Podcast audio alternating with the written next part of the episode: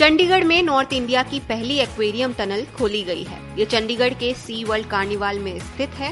इस aquarium tunnel में करीब दो लाख पच्चीस हज़ार मछलियाँ हैं और अलग अलग तरह के पिचहत्तर एक्वेरियम बनाए गए हैं। ये टनल इंडिया की सबसे बड़ी टनल है और 180 फीट में बनाई गई है। इस एक्वेरियम टनल में देश के कई हिस्सों से मछलियाँ लाई गई हैं, जैसे कि अमेजोन फॉरेस्ट, पैसिफिक ओशियन और ऑस्ट्रेलिया। यहाँ पर पाँच फीट तक की लंबी मछलियाँ हैं और आने वाले समय में यहाँ और भी अधिक मछलियों की वैरायटी लाई जाएगी।